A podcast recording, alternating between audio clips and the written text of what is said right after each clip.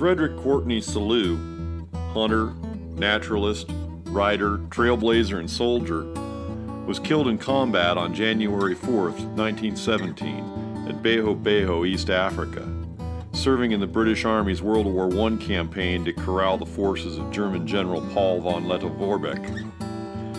He was, remarkably, 64 years old. Theodore Roosevelt eulogized his friend. He led a singularly adventurous and fascinating life, with just the right alternations between the wilderness and civilization. He helped spread the borders of his people's land. He added much to the sum of human knowledge and interest.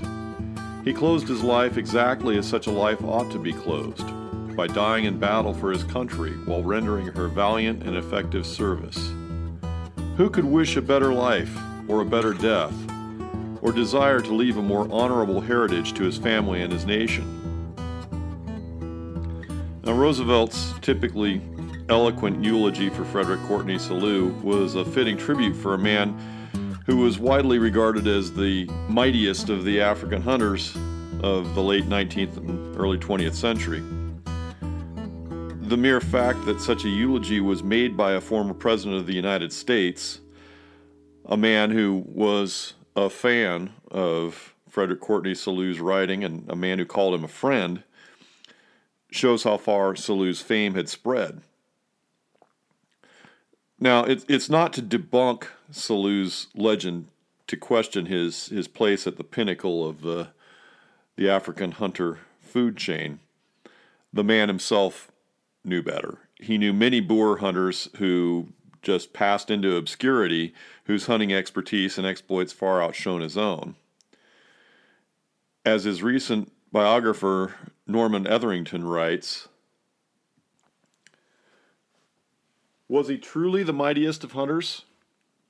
Most of the large, dangerous animals he killed were shot during his first decade in South Africa 78 elephants, over 100 buffaloes, and something like 20 rhinoceros. Over the next decade, he added 20 elephants, a few rhinos, several hippos, and more buffaloes. In 1908, he reckoned that over his lifetime he had killed 31 lions. Most of the rest of the animals he shot were giraffes and zebras shot for their meat, and a large number of antelopes collected as specimens to be mounted. Taken together, these were modest totals. Older professional hunters like George Wood, Pete Jacobs, and Cornelius Van Rooyen had much, much larger bags of elephants. We cannot begin to count the numbers felled by Griqua and, and other African hunters. Where Selous outclassed his contemporaries was in writing about the business. He made the animals in the chase come alive for readers in an age that valorized hunting and hunters. That's fair enough. Um, the size of a hunter's bag was a bit of an obsession for the Victorians, and I find it a little bit odd that Etherington focused in on that as as the measure of a mighty hunter um, because he's just reverting to that Victorian standard. In my estimation, it's not really relevant to the measure of a man. I will tell you off the top that Frederick Courteney Selous is one of my favorite frontier partisans, precisely because he got just the right alternations between wilderness and civilization. My greatest appreciation is for those frontier partisans who wielded the, the pen as well as the rifle and I felt a connection to Selous since I first discovered his writing when I was a teenager. And that was thanks to safari raconteur Peter Hathaway Capstick, who featured a chapter on Selous in his second book, Death in the Silent Places. I know that, that uh, Capstick has his detractors, but there's no disputing that he turned a whole generation on to historic African adventure myself included. So, a tip of the hat to Peter Hathaway Capstick. Selous's story, along with that of Frederick Russell Burnham, who we'll also meet in this series, expanded my conception of the frontier beyond North America. For me, he seemed a lot like Daniel Boone a full century plus later and on the other side of the world. Here was this passionate hunter who ultimately led pioneers to settle up his favorite hunting grounds. what I would later come to understand as the, the frontiersman's paradox. This realization that there was a whole world of frontier history in southern Africa really shaped my interest and approach to all of this history that uh, we cover on the Frontier Partisans blog and this podcast right up to, to this moment.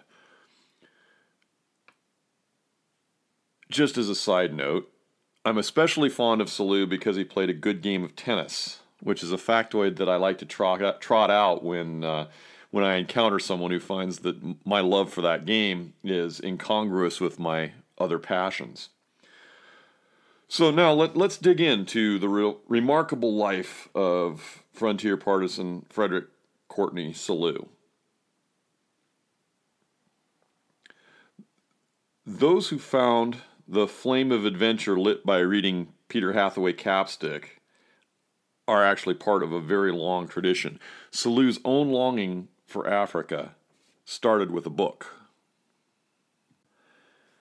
You might say it's a dangerous thing to pick up a book, especially for a young, impressionable boy with a restless spirit.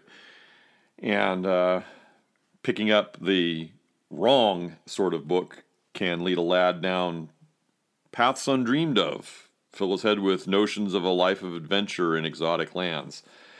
And that's what happened to young Fred. According to his, his good friend and biographer, John Millais, he often admitted in afterlife that the one book which definitely sent him to Africa and made him a pioneer and hunter of big game was Baldwin's African Hunting from Natal to the Zambezi, published in 1864.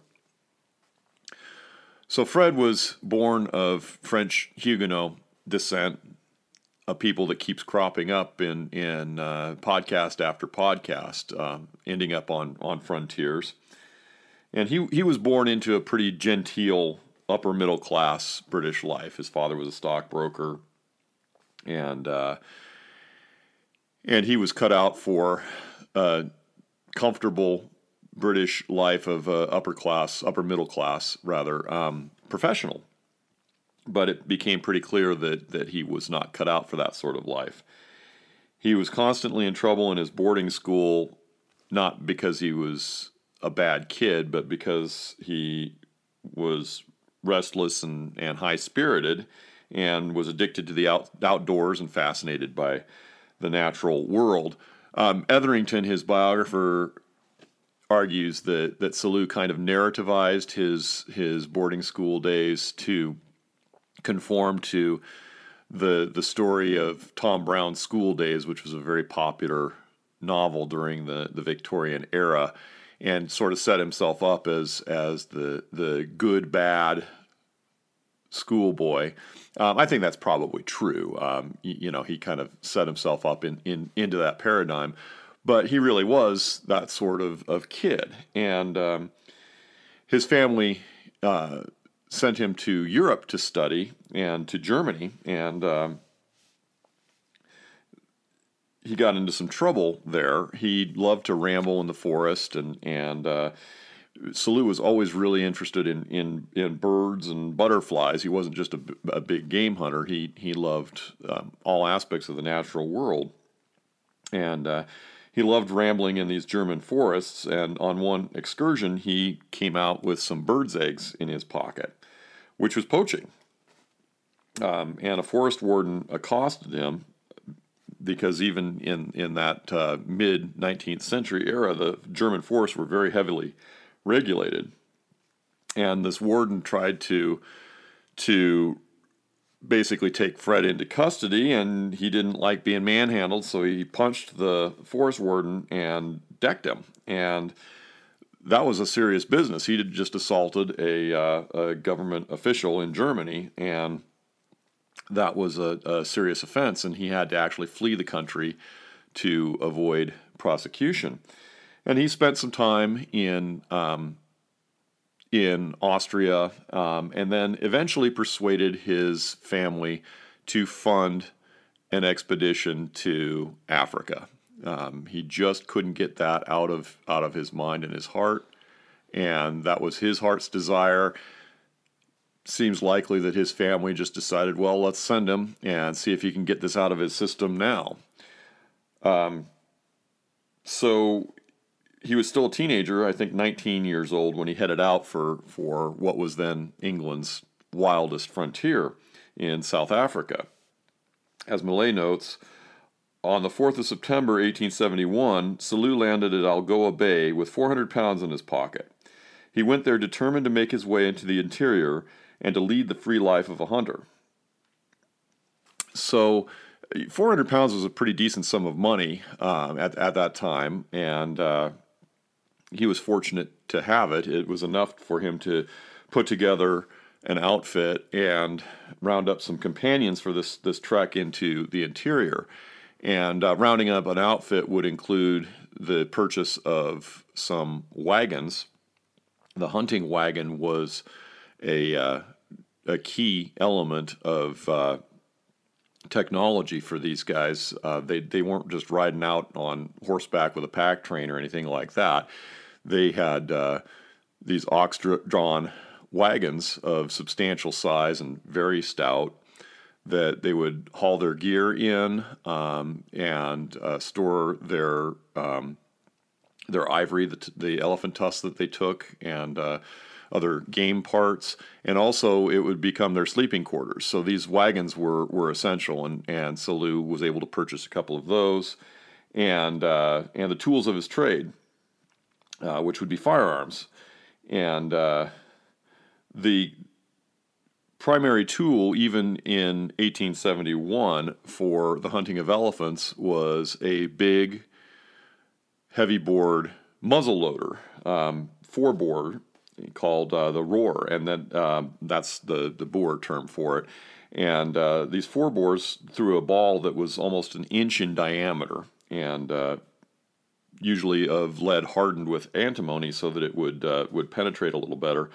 And in the 1870s, those were still the most effective guns on elephants, but they were not so easy on the shooter. Um, properly set up, you could absorb this very heavy recoil, but in a hunting scenario, when you're chasing through the brush after an elephant, and very, very seldom would you ever bring an elephant down with one shot. So you'd, you'd hit the elephant, you'd have to chase it and make follow up shots. Flinging that, that roer to your shoulder after a hard run and firing it, you know, you might not be well set up to absorb the recoil and it would kick the hell out of you. And uh, Selous used that for for almost all of his elephant hunting, um, but he, he hated the roers.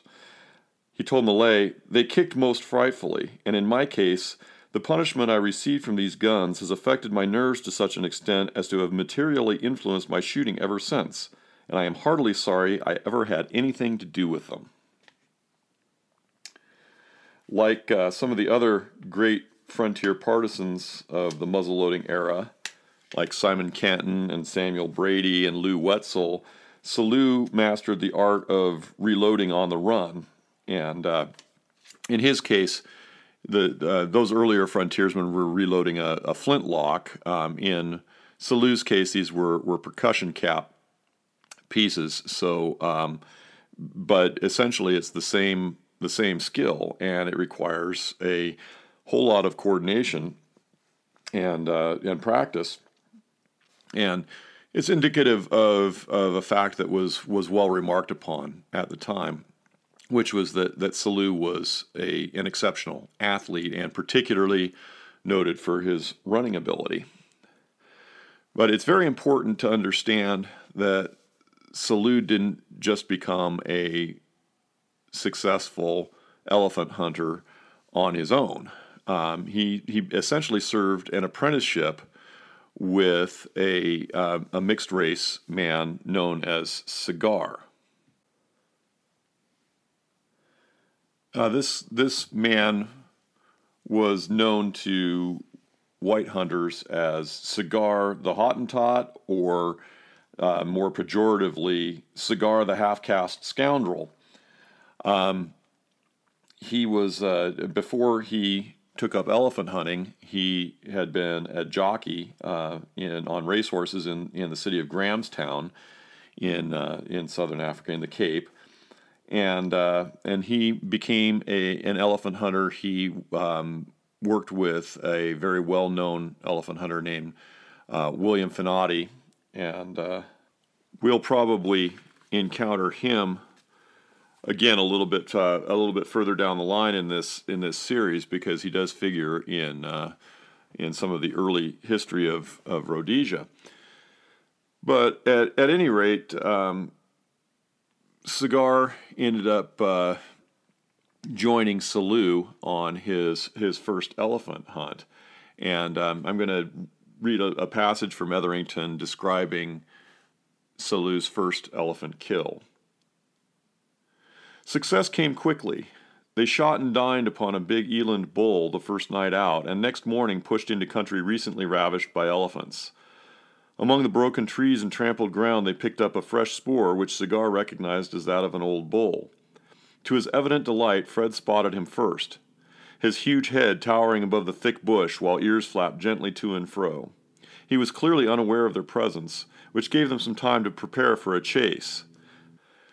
They slipped off their trousers and ventured out clad only in long flannel shirts, underwear, and boots. They advanced to within fifty yards before the bull, sensing the threat, wheeled to face them. Cigar gallantly whispered to Fred to take his first shot, which he directed at the shoulder. With a roar, the elephant plunged into the thickets. Fearing that he might lose the trail, Selous ran after him without even taking time to reload. When Cigar managed another hit, the great beast turned upon them just as Fred was recharging his muzzleloader. His second shot to the shoulder brought the bull down, crashing down. Cigar administered the coup de grace. Selous's first elephant was a whopper, with tusks weighing a total of more than 118 pounds. Because Cigar had given him the first shot and he had brought it down, the hunter's code decreed the ivory was his. That night he helped slice and roast the enormous heart, 22 pounds or so, which he henceforth esteemed as the greatest delicacy an African hunter is likely to enjoy. So Cigar taught Selous the ropes as an elephant hunter, and through the 1870s, Selous hunted in the interior of Africa, including north of the Limpopo River in what would become Rhodesia, and then Zimbabwe mostly hunting for ivory, which was the the the cash uh, crop, if you will, of uh, of the day, um, similar to uh, whitetail deer skins in the long hunter era and the beaver in the Rocky Mountain fur trade era. Um, ivory was was big business, and uh, the hunters both shot for ivory and traded with the native peoples for ivory, which was turned into every kind of uh, thing from piano keys to billiard balls to all sorts of things in uh, in Victorian era Europe. But like beaver trapping or long hunting, it was a very difficult and precarious way to make a living all sorts of things could go wrong from bad weather to being robbed to um, simply not finding the animals that you were hunting for. And uh, things were pretty up and down for Selous. He, uh, he had some success, but uh, the white gold thing never made him rich. And when you calculated it all out for the decade of the 1870s, he uh, he really didn't have much to show for a decade of, of hard work other than his wagons, his rifles, and a fund of amazing stories. And it was the stories that would bring him an income and ultimately make him famous. Um, in the Victorian era, um, in England especially, but it was true also in, in continental Europe and the United States, writing a book and going out on the lecture circuit was the the equivalent of having a, a reality TV show. It made it made you famous, and sometimes it made you both famous and rich. And uh, in 1881, Selous published his first book titled A Hunter's Wanderings in Africa, which is considered a classic in African hunting literature. And it, it deserves that. Um, Etherington goes into a, a, great deal of detail about how he, uh, Selous took um, his journal entries and sort of, of narrativized them into uh, A Hunter's Wanderings and then his, his subsequent books. And uh, he, he had considerable skill with this. And unlike a lot of Victorian writers, his writing style, which is pretty straightforward, um, is still very readable today. And uh, Theodore Roosevelt was a fan. Roosevelt wrote a letter to Selous after reading A Hunter's Wanderings in Africa and said, You have the most extraordinary power of seeing things with minute accuracy of detail, and then the equally necessary power to describe vividly and accurately what you have seen. And uh, the two would correspond and um, ultimately meet more than once. Um, they were truly kindred spirits because they were both keen naturalists as well as hunters, and uh, ultimately both would become interested in conservation and uh, the effort to preserve the wild natural world that they loved and had also had a hand in uh, in damaging and potentially destroying. So they they both turned their hand in different ways to conservation later in life. But Roosevelt was a big fan, and a lot of people were were big fans. The uh, Selous was able to establish a uh, a pattern where he would spend a part of his year in the field and a part of his year writing and out on the lecture circuit, and um, and that's how he made his living.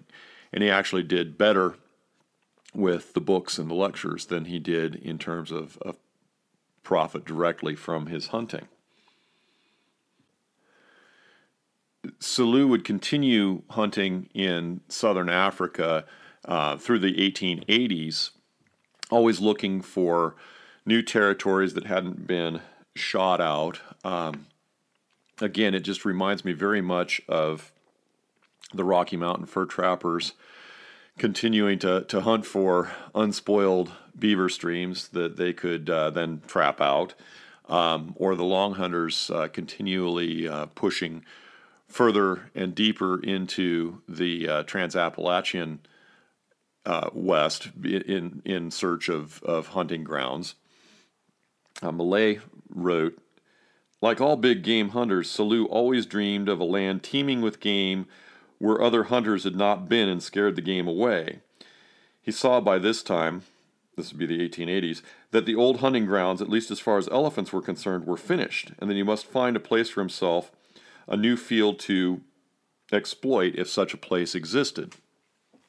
And so in in uh, in the Americas, that was usually heading further west. In in southern Africa, it was usually heading further north, and um, and Selous kept pushing in that direction um, toward the Zambezi River. And uh, during that period, also, it seems pretty clear that uh, that he had at least one relationship with at least one native woman, and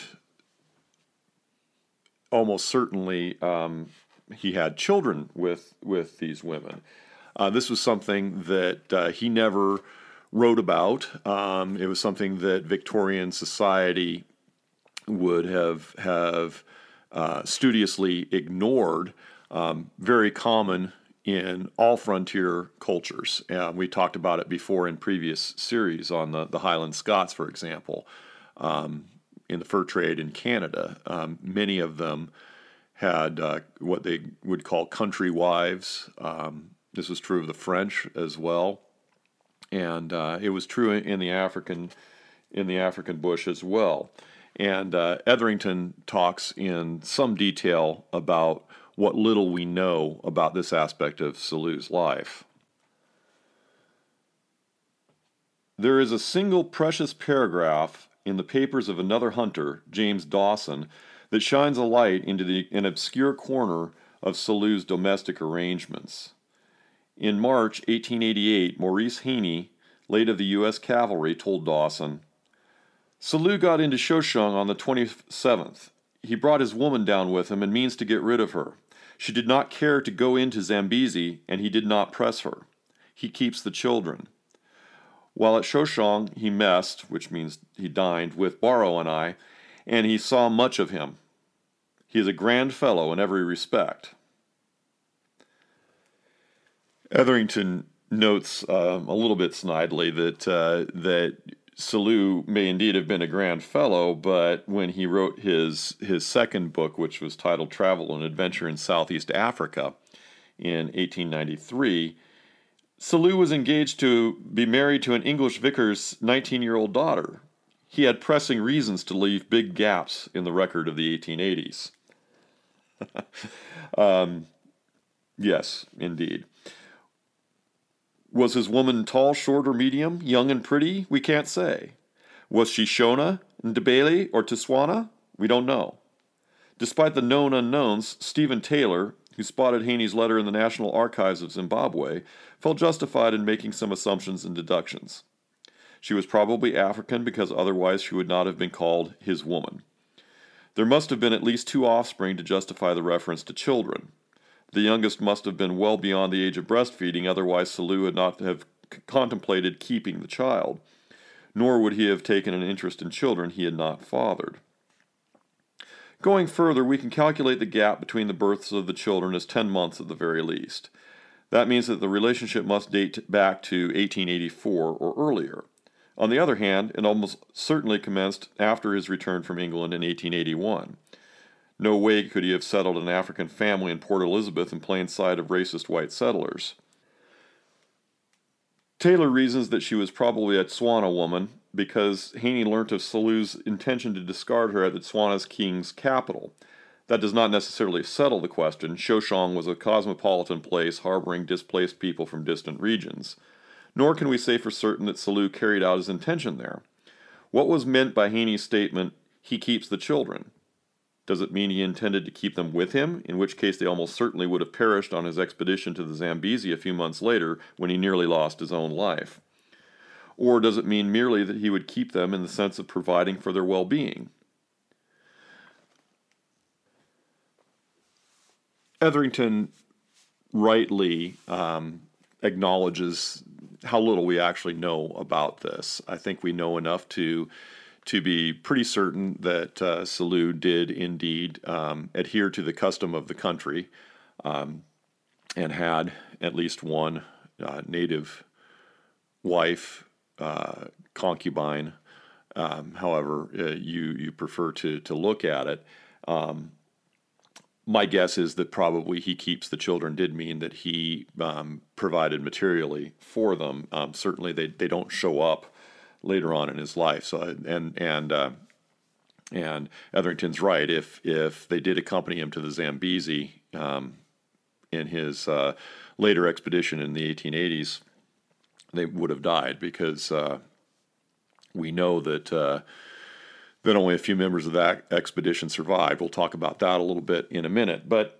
Um, in in the Victorian era, of course, this would be a scandal. We look at things considerably differently now. Um, you know, maybe our interest is a little bit prurient, but um, I think mostly we're looking for a a more real and authentic uh, look at uh, who these these folks were, and uh, and again, this this sort of relationship was the norm. And the, the dissolving of such relationships was also very common. Some relationships of, of white hunters and frontiersmen with native women were lasting, and uh, and some were not. And uh, Etherington, I think, rather astutely uh, includes a, a, pretty fiery passage from Selous, um, in which uh, the hunter cites H.T. Buckle's History of Civilization in England, defending um, the hunters and traders of Central Africa.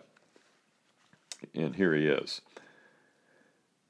By bringing a better class of guns, powder, and every other species of trading goods into the country, the Englishman beat his competitors out of the market, and thus did more to put an end to the slave trade carried on along the central Zambezi by Portuguese subjects, and to raise the name of Englishmen amongst the natives than all the pamphlets of the stay at home Aborigines protectionists, who, comfortably seated in the depths of their armchairs before a blazing fire, are continually thundering forth denunciations against the rapacious British colonists and the low, immoral trader who exerts such a baneful influence upon the chaste and guileless savages of the interior. I speak feelingly, as I am proud to rank myself as one of that little body of English and Scotch men who, as traders and elephant hunters in central South Africa, have certainly, whatever may be their failings in other respects, kept up the name of Englishmen amongst the natives for all that is upright and honest. In the words of Buckle, we are neither monks nor saints, but only men. And I think that speaks truly across frontiers and across time. Um, and that's probably enough said on this on the subject.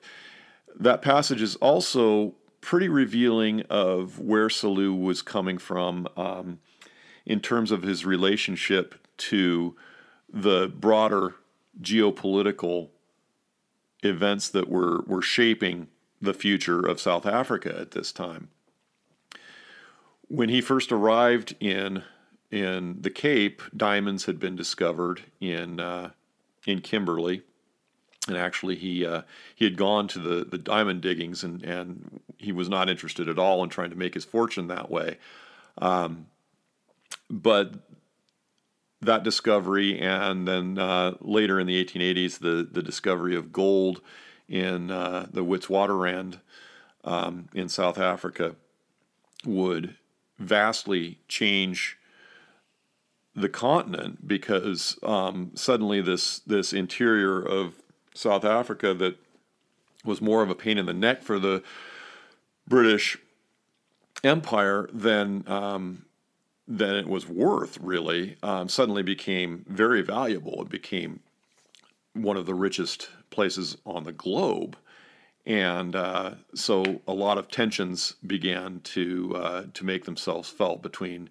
the British and the Boers, who um, had settled in the Orange Free State and the Transvaal to get away from British authority, and also between the British and other European powers, the Portuguese in, in Mozambique being one.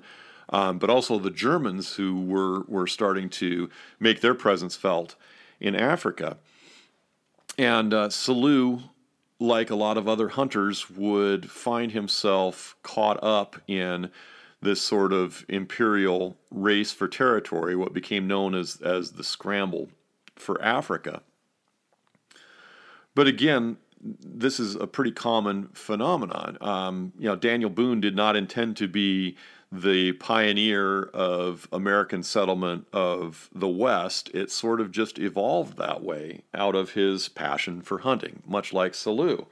And I think Selous's situation is, is highly analogous to Daniel Boone's. And in his case, um, he would become intimately involved in the settlement of what would become Rhodesia it's very clear from the passage that Etherington quoted there at length, in which I just I just read, and in other writings that Selous truly believed that uh, whatever its mistakes and missteps, which he was he was willing to acknowledge, the British Empire was a force for good in the world, and that the extension of that empire would bring peace and enlightenment and prosperity to peoples who were groaning under native tyrannies. Um, Selous was very sympathetic to the Mashona people who were subject to the the Ndebele or Matabele as as they were called at that time, who were a strong militant people who who basically preyed upon the Mashona, and uh, from from Selous's perspective, the British Empire could um, could take peoples like the Mashona out from under that native tyranny. Um, to some extent, perhaps that's a justification for um, and a gloss on imperial ambitions, but uh, you know, people can have mixed motives, and uh, I think that that that belief was sincere, not just on Selous's part, but on the part of of a large number of imperialists. So as we move into the the 1880s, um, Selous's hunting expeditions took on a, a slightly uh, different tinge, and that was true of, of a lot of hunters. Historian and blogger Jenny Bennett notes that, quote, the hunting expeditions of the late 1880s described by Selous in his popular books often had a second objective the exploration of areas believed to be rich in minerals and the obtaining of concessions, end quote. And she means concessions from native uh, native leaders, native chiefs, and kings um, to allow the exploration for minerals. Um, we mentioned earlier that uh, Selous nearly lost his life in an expedition on the, the Zambezi. Um, that is uh, that is in fact the case. Um, in 1888, he uh, he was hunting in the Zambezi area with a fairly large um, contingent of fellow hunters, um, including uh, Zulus and other um, other native hunters who were partners with him actually. Um, and the the disruptions of the slave trade and of the gun trade and um, just the the migration of and movement of peoples had created a situation where there was uh, a lot of intertribal conflict and uh, and civil wars going on amongst native peoples and uh, Selous's expedition kind of got caught up in in a situation um, where they were under threat from a variety of different peoples, and and there was no real safe place to hunt, and they ended up being uh, being accosted and robbed of, of virtually everything. Um, they escaped without. Uh, um, they escaped being killed outright um, just by the skin of their teeth, but uh, the party was actually attacked in camp and scattered into the bush. And Selous lost his his rifle. Um, a a, uh, a tribesman snatched it out of his of his hands, and he he couldn't fight for it. He was outnumbered, and he had to run. And uh, he didn't know what had happened to his companions, and uh, they all made their way eventually southward. Um, and uh, and filtered into uh, a, a, mission, and uh, and most of them survived. Some of them didn't make it. Uh, so this was a uh, a a very close call for Selous, um, and and it was really his last significant hunting expedition. He did re-outfit and go back out again, um, but uh, by this time things had changed a great deal. It was dangerous, and uh, and there were imperial games afoot that uh, that would attract his attention.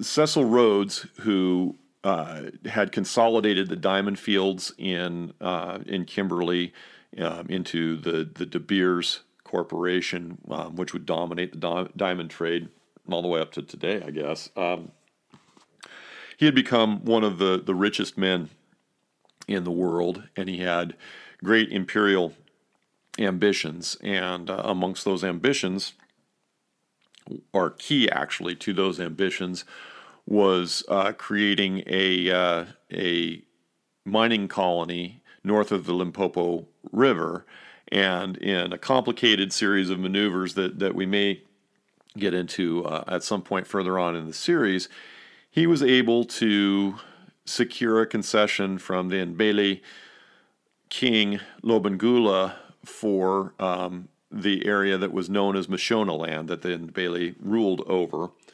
And uh, in 1890,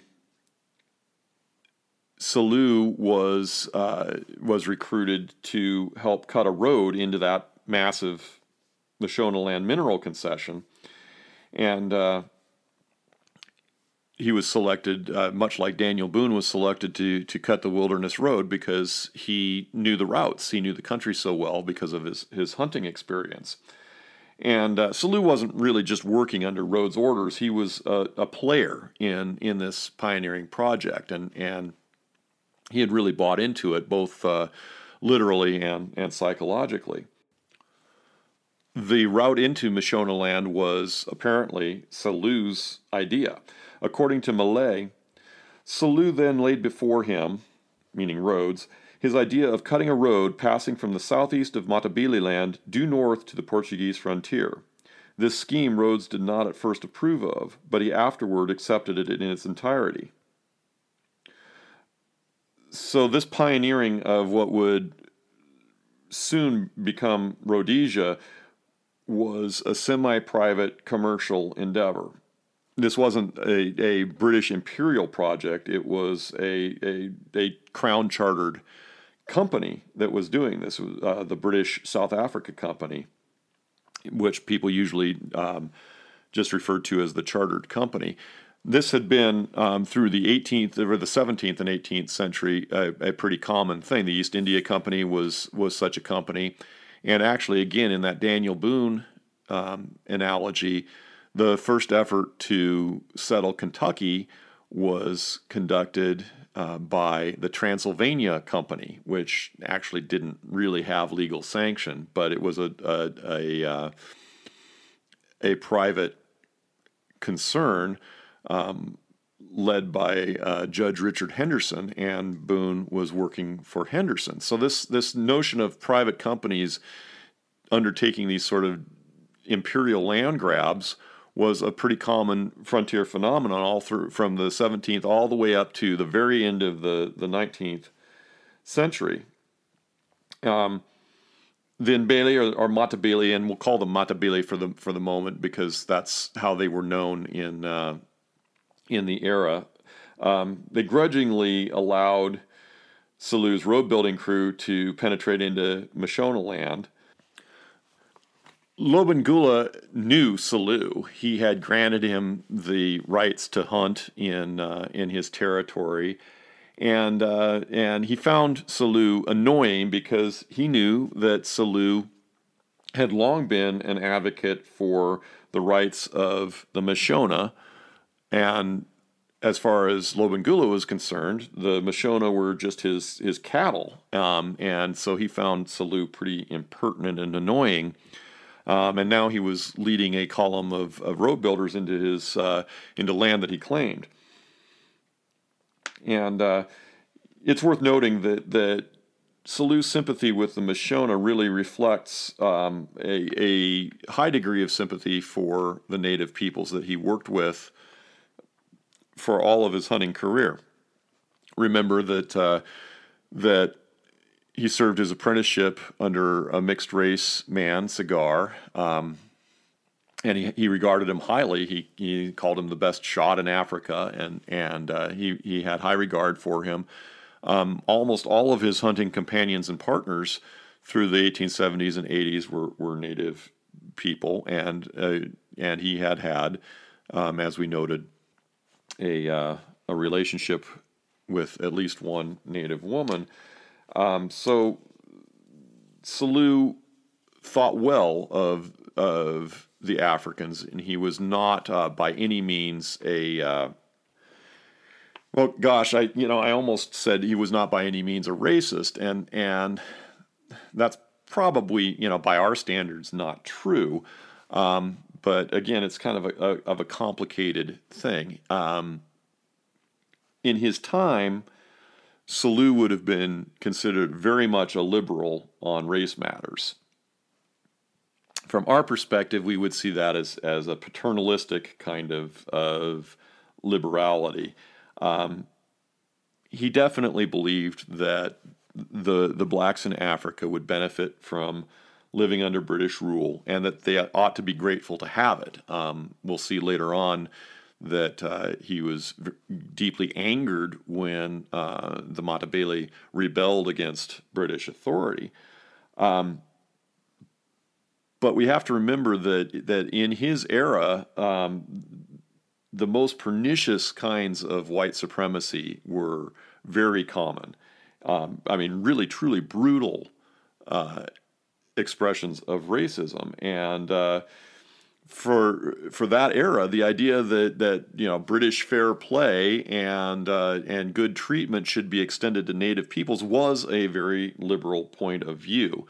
Um, so yes, Selous was paternalistic in his outlook, but he genuinely liked and cared for the African peoples that he had spent most of his life with and and uh, most of his adult life with, and uh, often put his life in their hands. So, um, at any rate, here we are in, in 1890, and Selous is building a road into Mashonaland. Um, King Lobengula could have stopped that. Um, he, he could have just wiped out the road building crew, but he, he was really reluctant to get into a conflict with the British.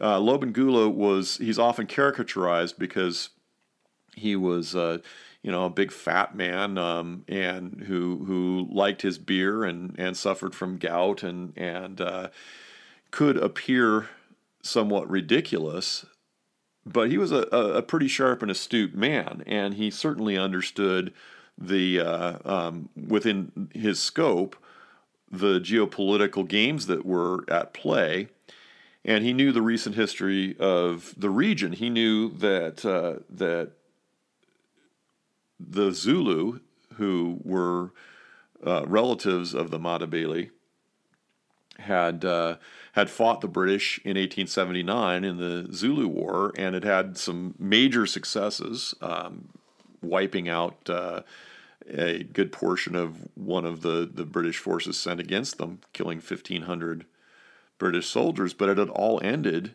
with the Zulu kingdom being crushed under the British heel and uh, and the kingdom was broken up, and and Lobengula did not want that to happen to him and to his kingdom, and he restrained his militants who who could have readily destroyed the pioneer column. So, very carefully scouting the terrain and and keeping up a very tight uh, security Selous successfully guided the cutting of this 400 mile road that would establish Rhodes' foothold in what would become Rhodesia. And uh, Rhodes fully understood what he owed to his hunter and, and scout. Um, at a luncheon in 1896, he introduced Selous as the man above all others to whom we owe Rhodesia to the British Crown. Um, typically of Rhodes, however, uh, his gratitude never showed up in, in the fir- in the form of, of financial compensation. Um, like most narcissists, uh, Rhodes had little time for his tools once they had had served his his particular purpose.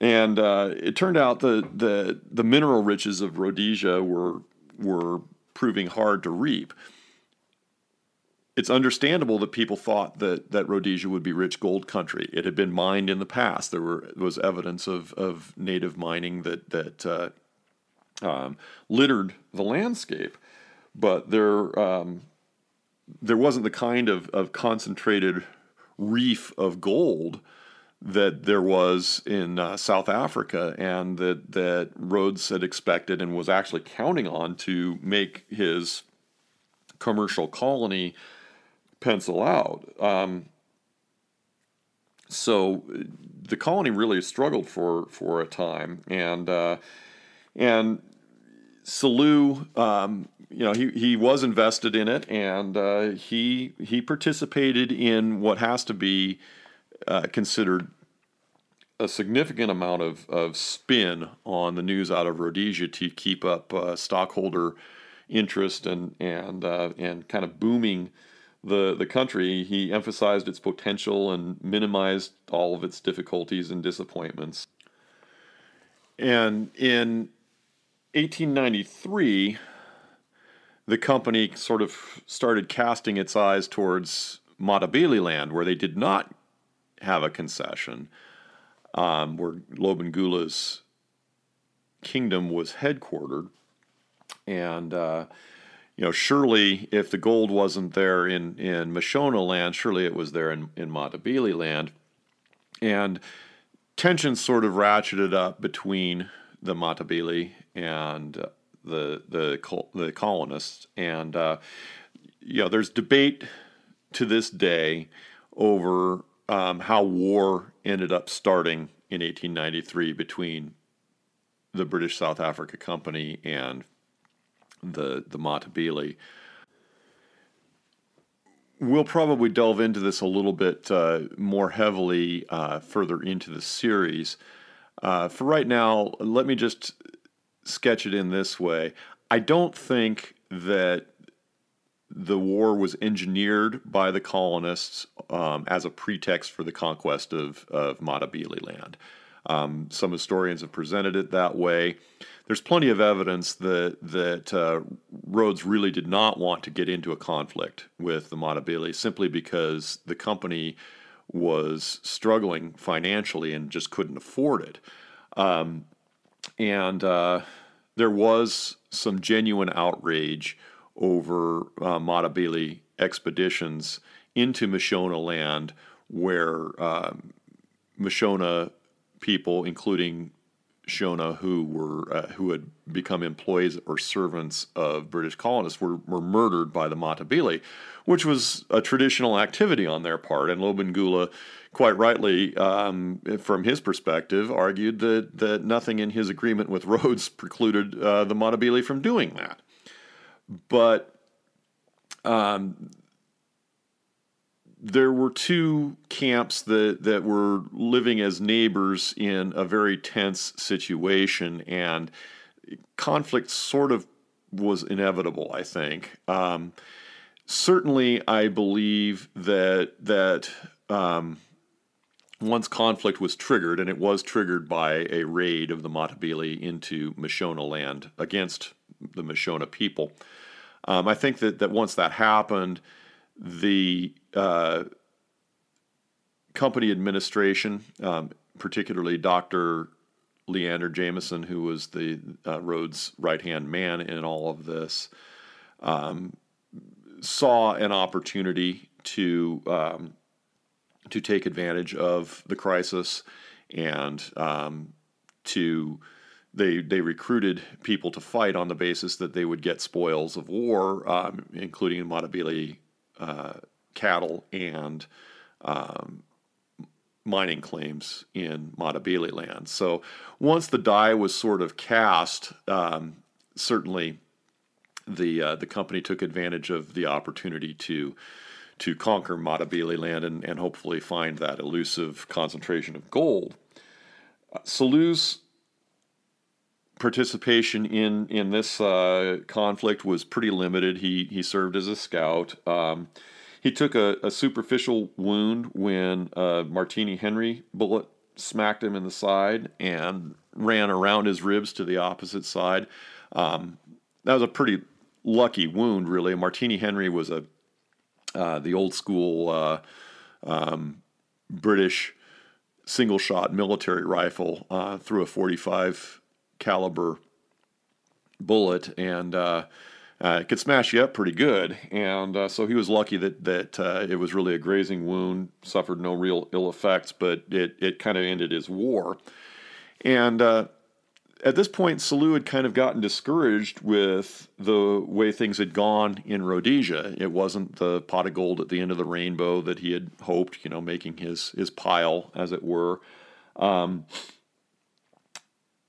he he may have had some misgivings about uh, the the way the war was was conducted by uh, by the British South Africa Company forces, and uh, also he had met and fallen in love with a preacher's daughter named Gladys Maddy on a trip back home to England, and uh, he married her in 1894. He was much older than than than she. Um, she was only 19 years old. Um, the couple honeymooned in Switzerland and Italy and then went on to Constantinople, where Selous made arrangements for a hunting expedition later in the year.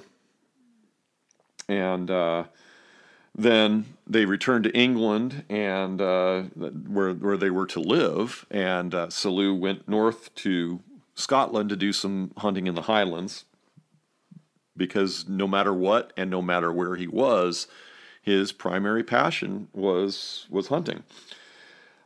And uh, problem was the the you know they were trying to live this kind of upper class uh, or upper middle class British lifestyle and uh, didn't really have the the means to do it. Uh, Selous was not uh, he, had done okay with his uh, with his writing and his his lecturing. Um, but he his, his investment in the British South Africa Company and Rhodesia had not uh, had not panned out. So they were not in the, in the kind of financial position that they could live the, the lifestyle to which they aspired. So um, when Selous received an offer um, to go back to uh, to Rhodesia and assist in managing a friend's farm and mining estate called Essex Vale, uh, Selous and Gladys uh, both returned to Rhodesia.